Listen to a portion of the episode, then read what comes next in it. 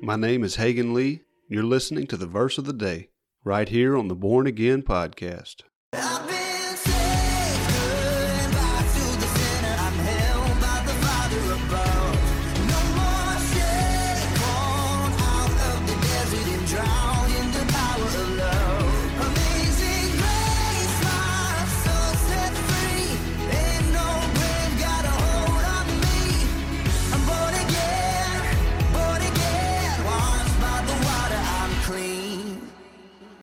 The verse of the day for Wednesday, June 29th, 2022, is Romans chapter 10, verse 17. The Bible says, So then faith comes by hearing, and hearing by the word of God. In other words, the way that you get faith is to hear the word of God, either through playing it audibly on your mobile app, or reading it with your own two eyes, maybe sitting in a church service hearing it preached. You build your faith by hearing God's word. I wanted to ask you the question Have you ever found yourself lacking when it comes to your faith?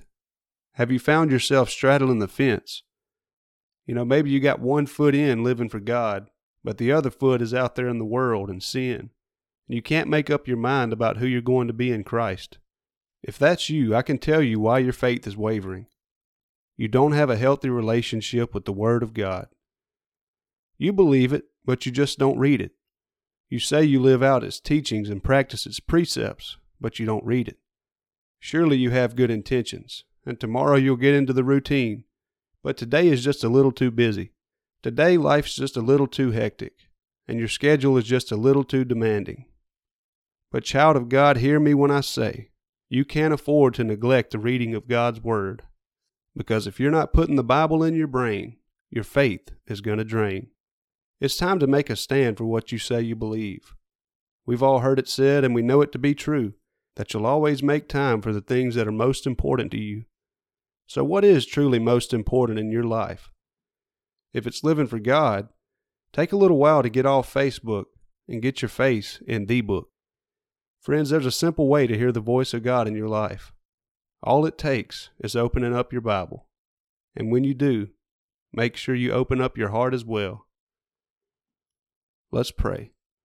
God, I pray that you would give us a love and a passion and a burning desire to read your word. You said that those who hunger and thirst for righteousness shall be filled.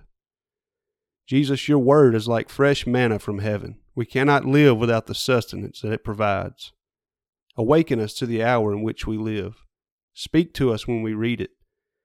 God, help us to make time for what truly matters, and that is our relationship with you. God, we love you. We bless your name. Father, I pray you would bless your people. Ignite a fire within our hearts to read your word. In Jesus' name.